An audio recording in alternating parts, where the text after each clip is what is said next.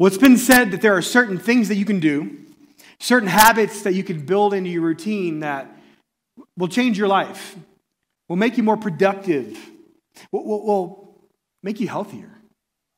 You, you know, I was talking with a pastor buddy this week, and we were talking about making your bed. And, and, and you might not know this or not, but making your bed is one of those habits that research has shown that if you make your bed every morning, that it actually increases your productivity. You're more likely to eat a healthy breakfast. If you make your bed, you're more likely to go to the gym. If you make your bed, you're more likely to stick to your budget and get a good night's sleep. Some of you guys are like, man, did I make my bed before? If you had to think about it, you probably didn't, right? It's what we call keystone habits. Somebody say keystone habits. Yeah, there was a book that came out recently called The Power of Habit. It talks about these idea, this idea of these habits that we can put in that lead to productivity in our life. So a keystone habit is a small change or habit that, that people introduce into the routines that will unintentionally carry over into other aspects of their life, like making your bed. A number of years ago, there was a Navy SEAL giving a commencement speech at the University of Texas, and his name was... Um, His name was uh, William McRaven, and here's what he said. He said this: if you want to change the world, start by making your bed. Now, how many of you woke up this morning saying, making the bed is the key to my life being changed, right? To changing the world. But it's a small keystone habit that builds into greater things in your life. And I, and I don't know about you, but I think each of us, we have these things, or we've experienced these things before. I know, I know for me, it's getting a workout in at the gym. You know, they, they say that, that really losing weight, being in shape, seventy-five percent diet, twenty-five percent exercise. But for me, I need to go to the gym. If I go to the gym, I feel like I'm better at saying no to those little, you know, those little cute little Reese's pumpkins that you got to see this time of year that just happen to be lying on your counter at home, right? Or like, how many, where do we land on candy corn, by the way? How many of you guys like candy corn in here? It's like three of you. Okay, well, I think we know how we feel about candy corn, but it's candy corn season, by the way. But, you know, like going to the gym, I sleep better, I get more done, but when I don't go to the gym and those little Reese's peanut butter cups are laying on the counter, I don't just eat one. I eat like twelve, right?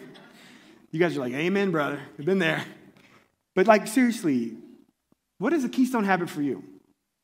What are some things that you can do that you've done, that you put into your life, and you find that it actually makes you better?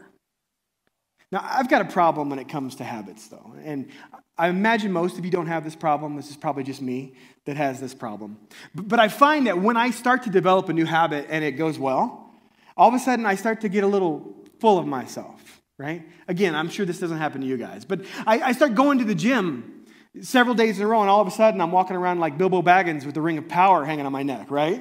Like I just feel untouchable. Or I start eating well, and I start dressing like Harry Styles for some weird reason, and you know, it's like I end up getting a little more prideful.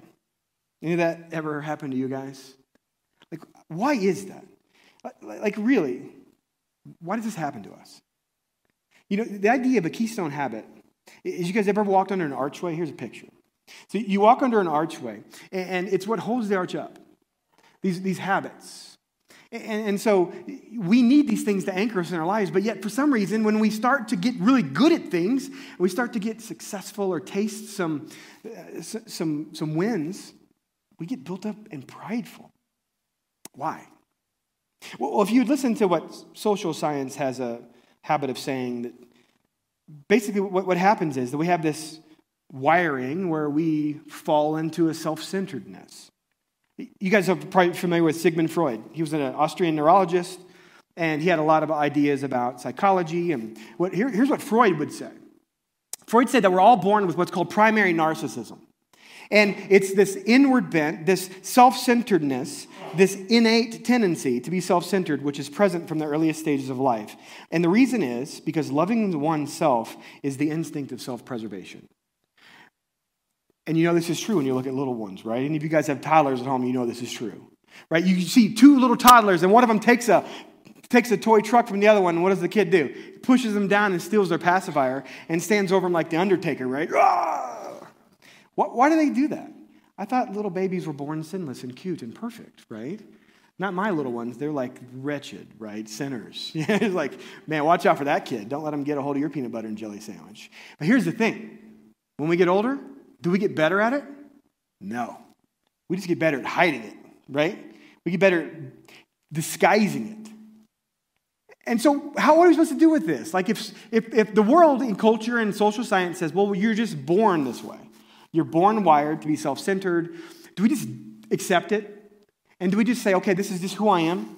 Like, yeah, I can treat other people nicely as long as they don't intrude on my space. And I can take care of other people as long as it doesn't cost me too much. And that's just the way that life is? Or is there something more to it than that? See, I think if we if we asked God this question and we said, God, give us some wisdom on this, he would say this. He would say that we were not created for self-centered, selfish, egotistic pride. That we were actually created to live in community. That's what Jesus taught. But the problem is that we live in a sinful world, right? That's broken by sin.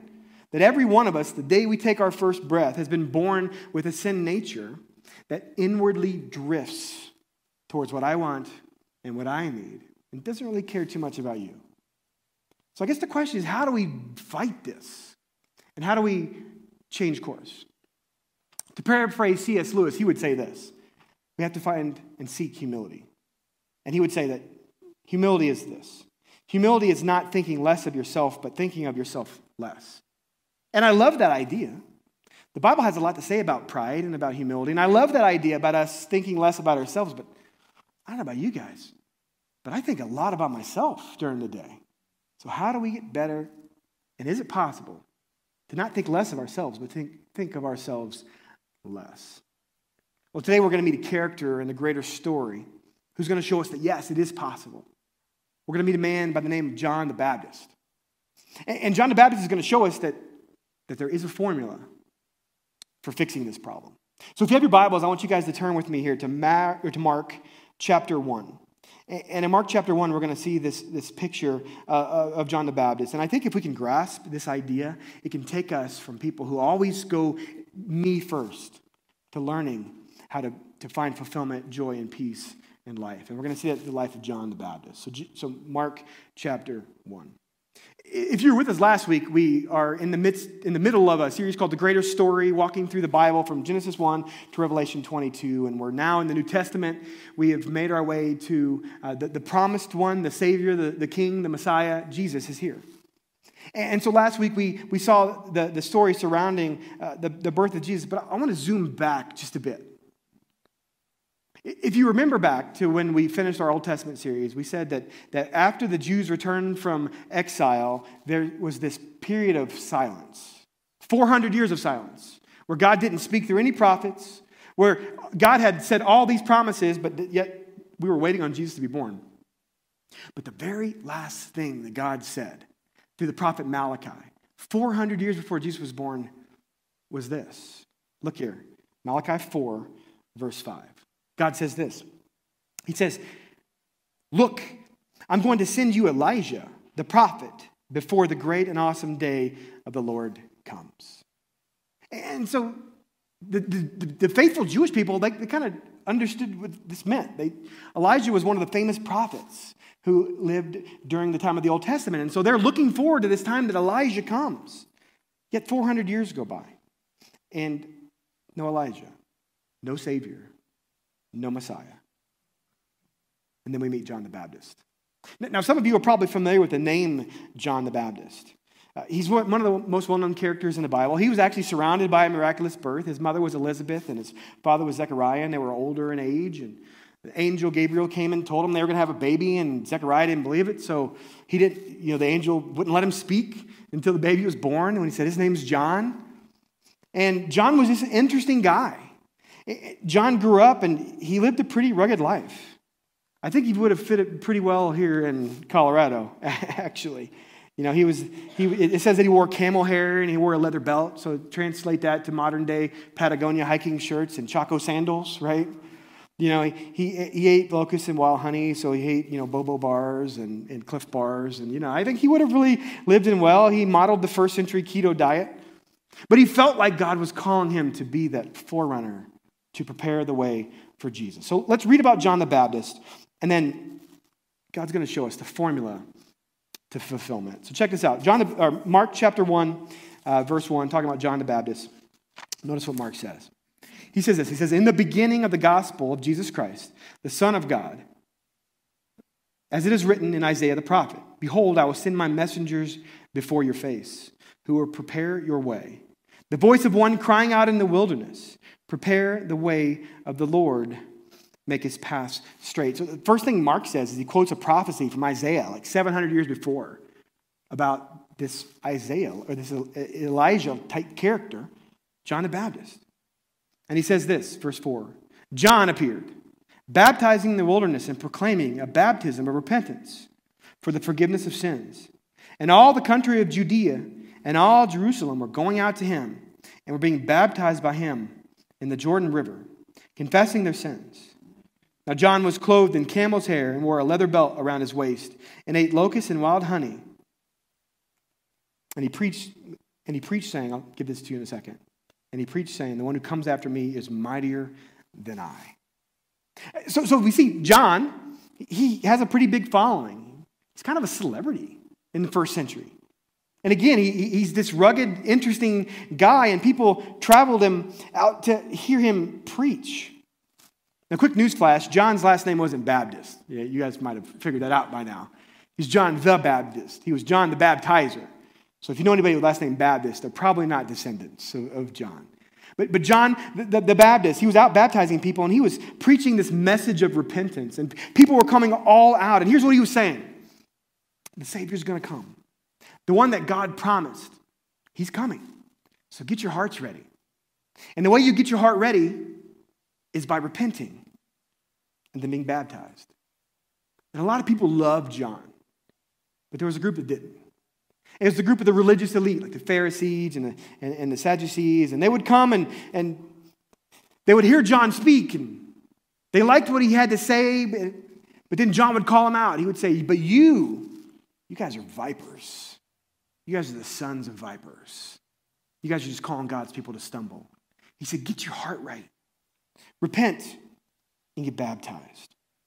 So this is how John was preparing the way for Jesus. I don't think nobody knew yet, but they just knew that this was his character out in the wilderness talking about baptism and repentance. And he's saying, get your heart right. Now, now this idea of repentance, this is one that for some of us, we understand it very clearly. But for others, I think, it's like, well, what does that really mean? What does it mean to be repentant? Like, you, you'll see this theme through the Bible, talk about, like, repent. Like, in Acts chapter two, when, when Peter is speaking at Pentecost, after Jesus has risen from the grave and ascended to heaven, people are like, well, what do we need to do to get saved, Peter? And Peter says, repent and be baptized. It's kind of what John's saying, right? So what does this repentance really mean? Well, quickly, if you're taking notes, to repent simply means to change your mind. Somebody say that, change your mind.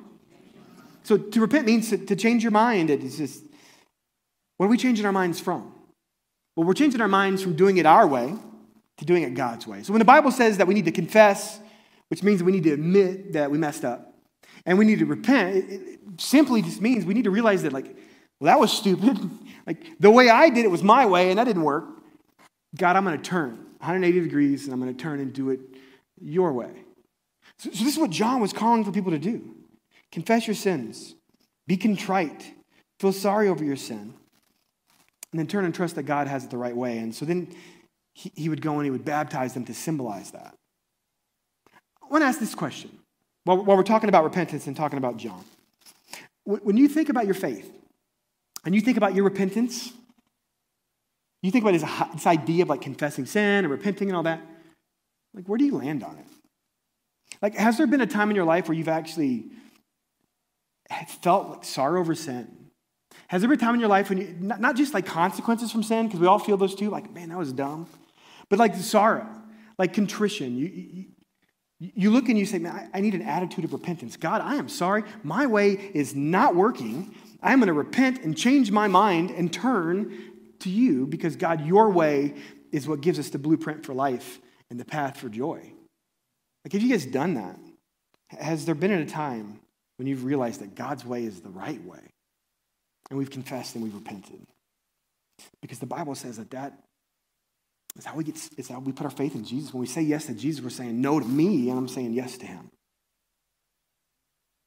So we, we see this idea, like John is calling people to a, a hard attitude of repentance. And A repentant heart shows trusting in Jesus. So John's calling people to repent and, and be baptized. And I, and I know this isn't a, ma- a message on baptism, but let's talk about baptism while we're at it, right? We might as well. We're talking about John the Baptist. And so John is baptizing people in, in the Jordan River. And, and so there's a lot of thoughts about baptism. Many of you have grown up in different faith traditions, and there's probably different views on baptism that you maybe heard or experienced as a kid, or, or, or maybe Forefront's really the first church you've ever been a part of, and so you may only know really kind of what we believe about baptism.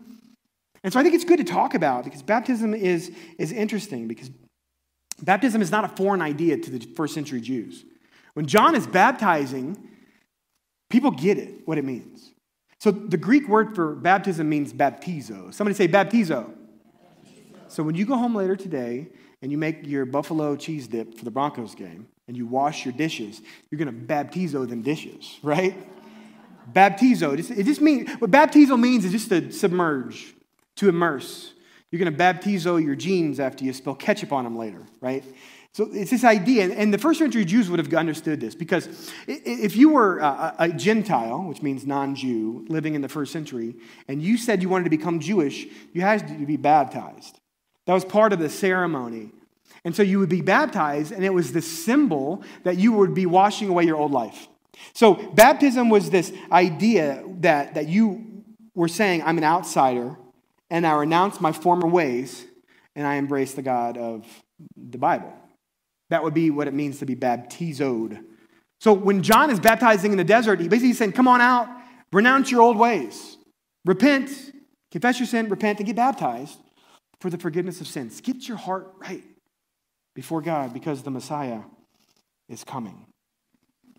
And so, depending upon your faith tradition, again, you might have some different views on baptism, but here's what we believe at Forefront, is that baptism is a symbol. It, it's symbolic. Just like it was for the Jews, and just like it's going to be for Jesus here in a minute, where he, he gets baptized, and it's a symbol of our faith in God. It's a symbol that I'm renouncing my old ways, that I'm saying goodbye to my old self, and I'm now turning and looking to Jesus. So here at Forefront, we're one hundred percent firm on what we see here in John the Baptist and Jesus, in that baptism's by immersion for a believer. So when you say yes to Jesus, when you repent and get saved, then you get baptized, because it symbolizes your faith in Jesus, and it tells the world that you are a believer. See, baptism is a symbol that shows the world we said yes to Jesus. Remember Matthew twenty-eight, if you know that scripture, Jesus says, go and make disciples of all nations, and what? Baptize them in the name of the Father, Son, and Holy Spirit, and teach them all I've commanded you. Jesus says, go teach people about me. When they say yes to me, have them get baptized, and then teach them what it looks like to follow me. And so I think this is the picture that we see. And here's where my heart is on this, guys. I think there's been too many faith traditions that have taught that baptism saves. And there's a lot of people who are spending eternity separated from Jesus, not because they said yes to Jesus, but because they thought they were saved, because they got sprinkled with water or they got dipped in the water. I think what Jesus is saying is, no, we are saved by faith, by grace through faith. We say yes to Jesus, and God's grace is what saves us. It's not the quality or the quantity of our faith. It's by saying, yes, Jesus, I confess my sin, I repent of my sin, and I turn to you.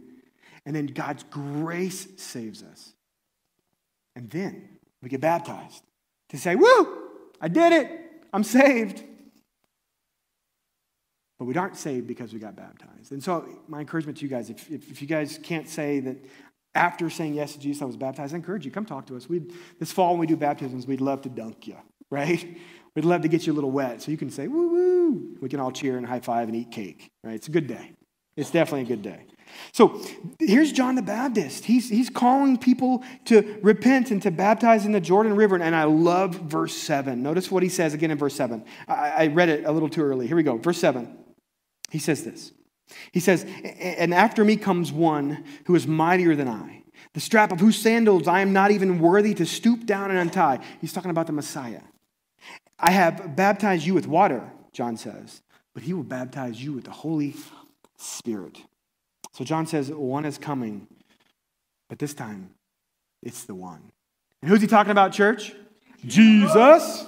So Yeah, let's say that again. That was good. Who's he talking about? Jesus. Jesus. That's what I'm talking about. So he's, he's saying, hey, look, it's not me. I'm John.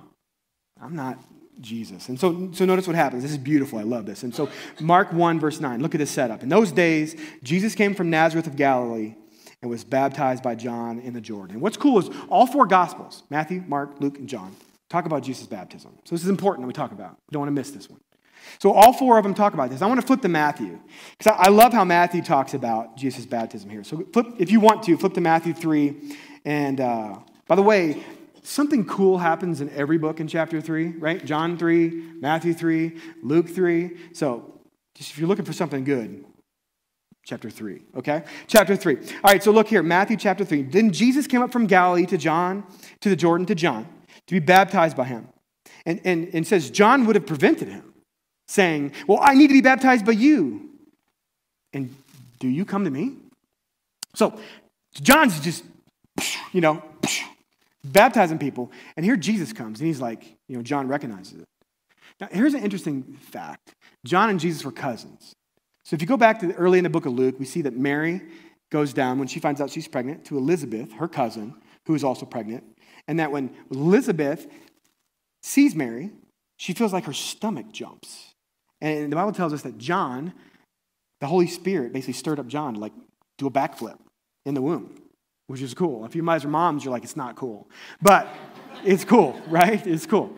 So we don't know how much time they spent together, though. Like, there's some theories that they knew each other, they didn't know each other, that when John saw him, he's like, oh, yeah, that's my cousin Jesus. But whatever it was, we know, I'm assuming the Holy Spirit comes on John. He's like, wow, that's that's the one. It's like, that's Neo, right? It's like Morpheus. Like, that's Neo. Like, here, Neo. Here's green and blue. Which one?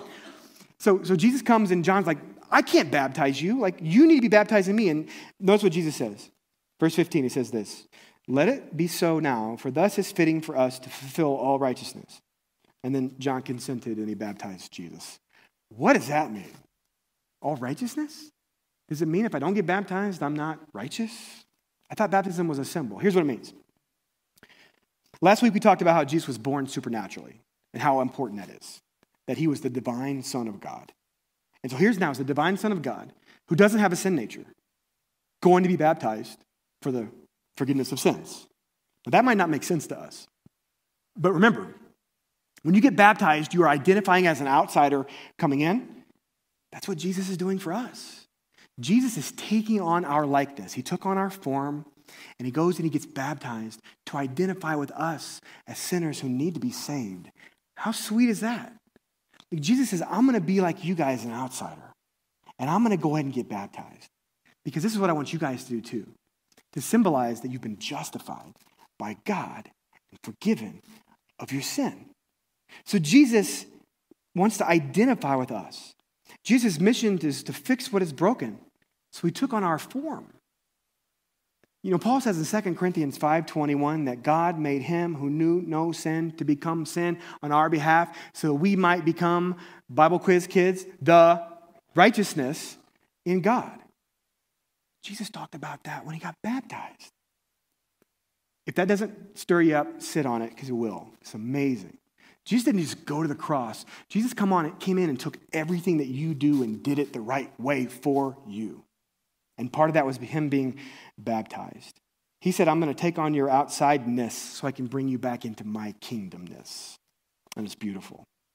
And I think that's the reality of where we stand as, as people, guys. We need to recognize that we were born with a sin nature. We were born without being able to reach to God. It doesn't matter how much we do, how high we climb, how many good deeds we do. We can never overcome the Cavern, cavernous divide of sin. And Jesus came and did it for us. And so when Jesus went to the cross, he was saying, guys, I'm going to defeat death for you. And when he rose from the grave, he said, new life is available in me. And so when we say yes to Jesus, I confess my sin and repent of it and turn to you, Jesus says, I'm going to baptize you with the Holy Spirit, which means I'm going to flood your body with the Holy Spirit. And then you're going to walk on the new path of life. Guys, if you're here today, if you're tuning in online, if you've never said yes to Jesus, say yes today. Because that's the only way we'll ever experience the peace, joy, and fulfillment we were created for. And it's the only way that God-sized hole in our heart will ever be filled. I'd love to talk to you about it. any of our elders or Darren would love to talk to you about it too. So John is here. He he's, goes in the water. And n- notice this. Notice what happens with Jesus' baptism. This is so cool. Verse sixteen, it says, when Jesus was baptized, immediately he went up from the water, and behold, the heavens were opened to him. And he saw the Spirit of God descending like a dove and coming down to rest on him. Now, the Bible loves, remember, we got to read the Bible literarily. It's literature. This is a metaphor. There wasn't really a dove, right? There wasn't like this little dove that came down. It's the metaphor of like that God's Spirit comes and lands on Jesus. Just like last Thursday when Patrick Mahomes threw that touchdown pass and it just slowly drifted into the arms of the receiver for a touchdown. You guys know what I'm talking about? Just like that. Oh. Or just like, you know, when you're flipping those pancakes on Saturday morning for your kids and you flip it and it's just like time. You know.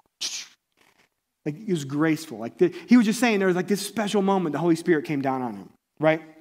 And then, so, so notice what happens. The Holy Spirit comes down upon Jesus, and then notice, God speaks. It says in verse seventeen, and behold, a voice from heaven said, this is my beloved Son, with whom I am well pleased. Church, who's he talking about again? Jesus. So he says, I am so well pleased. Now, we don't know how this sounded, right? It could have been like, this is my beloved Son, in whom I am well pleased, right? Like Simba, right? And it could have been like some kind of inaudible thing. It's known because all four of the guys are like, oh my gosh, like we heard God. Well, I think John heard it too. Because notice this, back in John one twenty-nine, it says this, that the next day, check this verse out, this is great. The next day, Jesus walks back up to John, and notice what John says. John was there to baptize Jesus. Notice how John responds. He's like, behold, the Lamb of God who takes away the sins of the world. So I think John heard it too. I don't, I don't know, I'm not theologically one hundred percent on that, but I think John heard it too. So John said, this is the one I came for. Like, I came to tell people about this guy. And there's this really cool symbolism here. I, I can't spend much time on it with Jesus, but remember, when God rescued Israel from Egypt, crossed the Red Sea, it's kind of like baptism. Like, they crossed through the water to get to the other side, and they could look back, and they could see their old life, and they could look forward and see their new. Well, well baptism is kind of like that. Like, there's a symbolism here that Jesus is creating a new people with baptism that identify with him. And baptism is also like crossing. It's like when we get baptized, it's the symbol of our old life and our new life, right? We're buried with Jesus and we're raised to walk in newness of life. So after you've been baptized as a believer, you can look back and go, man, that was my old life and I was I'm not saved and I was a mess and I'm still a mess, but at least I'm saved, right? Now I have this new life ahead of me. And, and so there's this cool symbolism here. But, but so notice this. There's this really cool exchange between John and Jesus. And John recognized that Jesus was the one he's been preparing the way. But then something happens. Something really interesting happens. Jesus and his disciples start baptizing people too, which it was, it's right for Jesus to baptize. Could you imagine being baptized by Jesus, by the way? Like, how ridiculous would that be, you know? And so they start baptizing too. And notice, John's disciples, they're concerned now. And they come up to Jesus. And, and look at this. John three, like I said, chapter three. John three twenty-six. Notice this. And they came to John and they said, Rabbi, he who was with you across the Jordan, Jesus, to whom you bore witness, he's baptizing, and everybody's going to him now. It's kind of like, I'm sure that the, the staff at Wendy's, when Chick-fil-A opened across the street, right? They're like, hey, Dave, everybody's going to Chick-fil-A. Like, what's up with that? And I'm sure Dave was like, well, it's the holy chicken sandwich. Like, how do you argue with that, right? Like, how do you not go to Chick-fil-A? But he's like, what's going on? And, and this is really hard. It's really hard to see somebody else experience success after you've experienced it. I think it's going on with John's disciples. I mean, some of you have been there, right?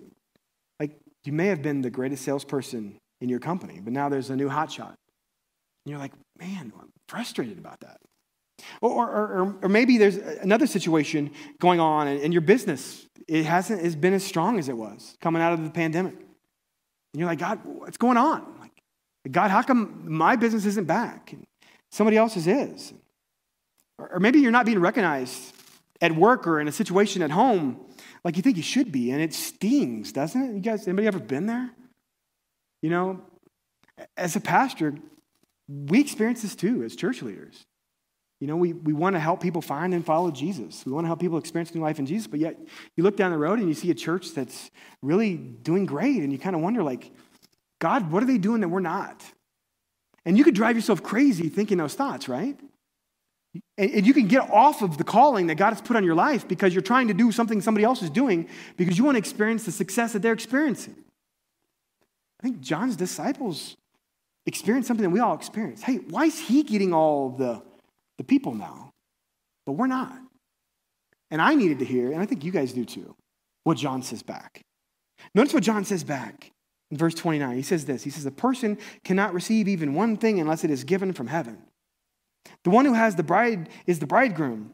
The friend of the bridegroom who stands and hears him rejoices greatly at the bridegroom's voice. Therefore, this joy of mine is now complete. He said, man, when your buddy gets married, like you shouldn't be down that you're not getting married. You should be thankful that your buddy is getting married. And he's saying the same thing about us. Like in, in our lives, like a person cannot receive even one thing unless it is given by God. See, see, the reality is we live in a broken world, as we've said today. And the part of this is if we're not careful, there's this little thing that happens inside of us when our friends experience success or our coworkers experience success or your sister gets that new car or your, your buddy gets to take that free trip. And all of a sudden you get a little jealousy and a little envy, and that jealousy and envy can grow. And the next thing you know, it's wrecked you. We got to know that happens. Even as a believer, that's going to happen because we have a sin nature. We're born in a broken world. And so what John is teaching us is something that's huge. And it's this, that we have to learn to be grateful for the gifts that God gives rather than expecting the gifts that God hasn't given yet. See, a lot of us are living in a world where we're just waiting on the gifts for God to give, and we're not being grateful for the gifts he's already given. We're like, God, why haven't you blessed me yet? God, why am I not living my dream yet? God, why am I not where I thought I would be fifteen years ago yet? And God would look back, and John would say, look at all of the experiences and blessings and good things that you've experienced. Why are you so anxious and worried and unhappy about thinking about these things you haven't gotten yet? Be grateful for the blessings that you've been given. And that means that if you're in a season of life where you're not experiencing what you experienced before, you can be grateful about those things. It doesn't mean your business isn't going to come back. You might not be the salesperson of the year again, but it does mean that you got so much to be grateful for. So John gives us a, a taste of this formula for how we can learn to put Jesus first, and it's learning to be grateful for the gifts that God gives rather than expecting them. This has the power, the power to change your life, because I know it's, it's changed mine. So what gifts in your life right now do you need to be thankful for that God has given you? So notice what John says next, though. This is, this is the key. This is it. If you got your Bible, highlight it, star it, circle it, whatever. John says this. He says, my joy is complete. So he must increase and I must decrease. See, John is saying that Jesus needs to be number one. Like, my joy is complete because I'm with the bridegroom. Like, Jesus is the groom and he's here and he's the one I came to be with. And he thankfully asked me to be his friend. And so now I need to put Jesus first and make him number one because that's what it's all about. So he's, Jesus, you're number one. I don't need to be. See, there's this reality of life, and it's this, if you're taking notes, that we were designed to give glory to God and not grab it for ourselves. We're so good at trying to grab it for ourselves. We were created. You were designed to live in the garden with God, and you were designed to live in a place where your life brought glory to God through the things you said, did, and thought. And right now, a lot of us are very frustrated because we're not where we think we should be, or we're not We think things should be better, or we're not being recognized, or maybe we took a step back, and we just keep thinking, I would be happy if, fill in the blank. And John says, no, you would not. The only way that you'll be happy, joyful, peaceful, fulfilled, and blessed is by putting Jesus first, because that's what leads to joy. So I know all of you love math, so I'm going to give you a formula, okay? Get out your calculators and your notepads and your little piece of paper with the graph dots. You guys, anybody else realize how impossible it is to write on that paper, by the way? You know, on that graph paper? Whatever. But anyways, I got an equation for you, okay? How do we learn from John the Baptist? And how do we learn to experience fulfillment and joy in life? Well, I'm going to show you an equation. This is a math equation. Distance equals rate times time, right? Does that make sense? You guys get this? So here, here's an equation. So if you're out with your kayak and you're kayaking across Chatfield Reservoir, the faster you kayak, over time, increases your distance, right? So like if you're driving in your car across the state of Kansas, The faster you can get across Kansas, the better, right? Why? Because you're going to get to Missouri, right? Casey barbecue, right? Nothing against Kansas, Karina. Sorry, Darren, wherever you are. But like the idea, like the faster the rate over time, the further that you'll go. So let's turn this into a math equation for our faith. How about this one? Here it is. F equals J T minus M. Anybody want to guess what that means? Write that down because here's what it means. Fulfillment equals Jesus times time minus me. The more time I spend with Jesus and the less time I spend thinking about me, the greater my fulfillment will be. See, here's the reality for you non-math people. Write this down. The more time you spend focusing on Jesus and the less time we spend focusing on me is what leads to fulfillment. This is what John said. This is what John did. And John was right. And for those of you that are a little further along in your walk than us, you've experienced it too. Because, man, when I spend all my time thinking about me, I'm just miserable. But when I learn to spend my time thinking about Jesus, there's something that stirs up inside me that cannot be explained. It's like when Jesus says in Matthew six thirty-three, focus first on the th- kingdom of God, and all these things that you want, that you're stressed about, that you're anxious about, will be given to you. That's what John said right here. So I, here, here's what I want to do. I want to invite um, Karina back on stage, and I want to just wrap this up for us. I want to give you some keystone habits. If you're taking notes, or if you're not taking notes, put them in your phone. Here's three keystone habits that I truly believe will make an impact on your life. First one is this, make your bed, right? Start by making your bed. Actually, here's the first one. Spend time with Jesus. Like literally, spend time with, with Jesus. You know, if if you think about your relationship with your wife or your kids or whatever, if you never spend any time together, how's that relationship going to be? Like if you want to get to know somebody, what do you need to do? You gotta spend time with them. And, and so for us, the first way that we can stop spending time thinking about me is to spend time with him. And you can do this a lot of ways. You guys are doing it right now by being here on Sunday mornings. You can do it by a Bible devotional. You do it through your quiet time in the morning or in the evening or at lunch, whenever it is. But you're spending time with Jesus. And that takes away the time that you would spend thinking about yourself or surfing online for your thousandth pair of sandals, right? Thinking about Jesus. Second one is this. Second keystone habit. Remember, these things build on each other. Second one is this. Learn about God. If you asked me about my wife, hey, tell me about Courtney. And I said, well, she's got brown eyes. Well, hold on. Another green, and she loves fettuccine alfredo. Wait, I think it's spaghetti, right? And she loves going to the beach. No, actually, she hates the beach. She loves the mountains. You'd go, do you even know your wife at all? If somebody asks you about Jesus, what do you know about him? Do you know enough about him where you think you know him? You got to spend time with him, but you need to learn about him. And, then, and you learn about him by being part of Bible studies. And you learn about him by being in teaching environments like this. Learn about God. How are you going to learn more about God this week? How are you going to spend more time with Jesus this week? And here's the third one. Connect with other believers. Like the reality is, for us to transfer time from me to him, I have to change how I spend my time. And so during the week when I'm connecting with other believers, it's that opportunity for other people to stir up in me what God is doing in my life. It's an opportunity for me to hear what God is doing in your life, and therefore I'm spending more time thinking about God than I am about me. And we do this through life groups, guys. And so out in the lobby today, I encourage you guys, go. If you're not in a life group, please. It's what you need. It's what we all need. Sign up for one. You'll be so glad you did. Because keystone habits, they impact everything about our lives.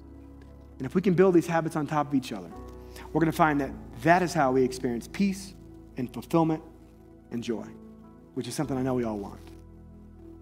So forefront, let's be people that, that are stop trying to grab glory for ourselves and start giving it to God and realize that I can be thankful for the gifts that God has given me even when things look pretty lean because I know the one who gives life.